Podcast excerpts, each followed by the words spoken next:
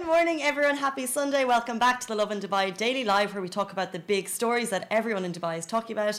Yes, we are getting festive in the Love in Dubai office. I mean, we need to. I walked in today. Uh, I think we have half our people are out on their Christmas vacations. Uh, so let me know where you guys are watching from. Also, we have a little elf on the shelf here. Did, is this something you guys grew up with? Because I'm only learning about that this year. Maybe it's because I don't have, like, I don't know, kids in Dubai or something. I don't know where the tradition came from. But uh, as far as I know, it's every Christmas from the first of December, you move your elf to little parts of the house, and then you kind of have to make up scenarios as to why the elf is moving, and maybe he's naughty and it's for kids.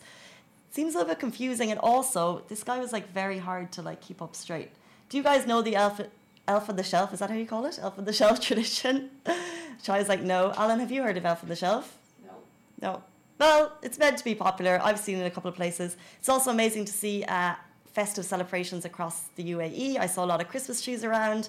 How was your weekend? Um, was anyone down in Abu Dhabi? Um, of course, Nadal played an absolute stormer for the Mubadala, Mubadala World Te- Tennis Championships. He won it in three sets, but it was meant to be amazing. Uh, today, our top three stories we're talking about. Winter has officially started in the U A E. This is, um, it may, okay, definitely doesn't look like that. That is fake snow, but behind me is like glorious sunshine, but there is a chill in the air. And at nine eighteen this morning, uh, U A E winter officially starts. That means we're getting, today is actually the shortest day of the year, and then it's going to be the longest night, and that's going to kind of continue until the end of February. And they also say the end of February is going to be when the real chilly uh, weather starts. So if you're not feeling it yet, and if you think this is ridiculous, wait for a month or two, and then it's going to be a little bit chillier. Actually, they said in Jebel Jais um, last night, temperatures went down to five degrees, which is, whew, I was like, what? Yes. It's very chilly, but that is like the highest point in the U A E. So we're a little far from there right here. Um, but yeah, I think it's really cool that they've given us an exact time. So at nine eighteen a.m. today, winter officially starts, and all this festive fun and holiday atmosphere is okay. Um, moving on to our next story. This is really cool. So last Tuesday, His Highness Sheikh Mohammed bin Rashid al Maktoum, Vice President and Prime Minister of the U A E and ruler of Dubai, he asked all of residents in the U A E and also across the world to cast your vote for what you want the new logo for the U A E to be. He gave three options, which were all created by, I think, forty-nine Emirati artists came together. And they all have kind of different meanings. But the cool thing is, for every vote cast, the U A E has promised to Uh, to plant a tree. And there, so far, since Tuesday, there have been one point five million votes cast, which I think is really cool. Of course, the U A E, uh, we're the number one voters, followed by India, Egypt, and Saudi, which is really, really cool and special. You can do it in malls across Dubai. You can also do it on Nation Brand, is the name of the website. So if you go onto Nation Brand now, they have a whole website devoted, and you can learn more about what the logos mean. Uh, so the first one beside me you can see is our is Arabic calligraphy, and the the way it's written also is meant to represent the flow of the waves and the merge of the sand dunes, which I think is very beautiful.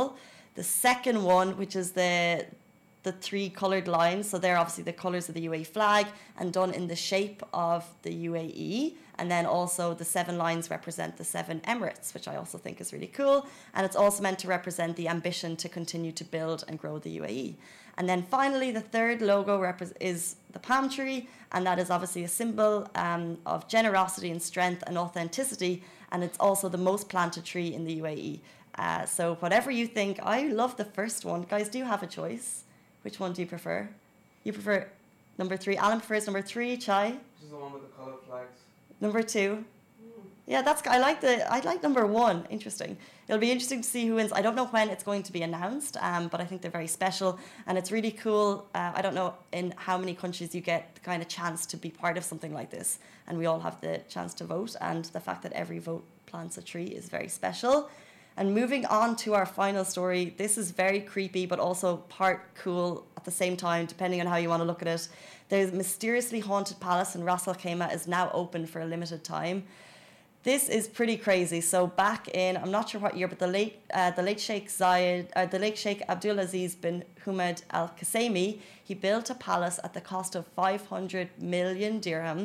Uh, but very soon into when the royal family moved in, a couple of mysterious occurrences occurred, and in one night the whole family moved out. So no one knows why, no one knows how, and it was left uh, completely derelict. So now we don't have pictures because you're not allowed to take pictures of it, but Santa's kind of come over. It's on a plateau. Uh, it's meant to be absolutely beautiful in the middle of the desert, but there's nothing there. There's nothing inside it. It's just covered in sand. It's absolutely amazing. Um, so what they've done is they've decided to open it until April twenty twenty. You can go and check it out. There are tickets on the gate, uh, which is interesting. Maybe they're trying to make sure that it's uh, kept preserved, but tickets are seventy-five dirham. But if you like creepy, haunted things, to be honest, Alan's like nodding her head. Would you go? Oh, yes. Why? Like, what What? What would inspire you to go to a place that you've heard is haunted? She's a horror fan. She loves horror films, that's of course. Morning. Amy's just joined. So, yeah, there are top stories. Um, the Haunted Palace in Iraq, I don't know. For me, it's a no, but for Alan, it's a yes. So that's up to you. There are top stories. We'll be back in the morning, same time, same place, with more festive fun. Maybe our elf on the shelf will have moved. I don't know. I'm not really sure of the what's going to happen there. We'll see. Uh, see you tomorrow morning, guys. Bye.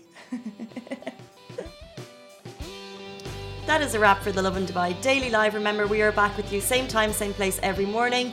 Do not forget, we also have Dubai Works Business Podcast, where Rich sits down with the business people of Dubai, so you can get more information about that. And, of course, the Love and Weekly show, where Shireen and I chat to influencers and get to know a little bit more about them. Bye.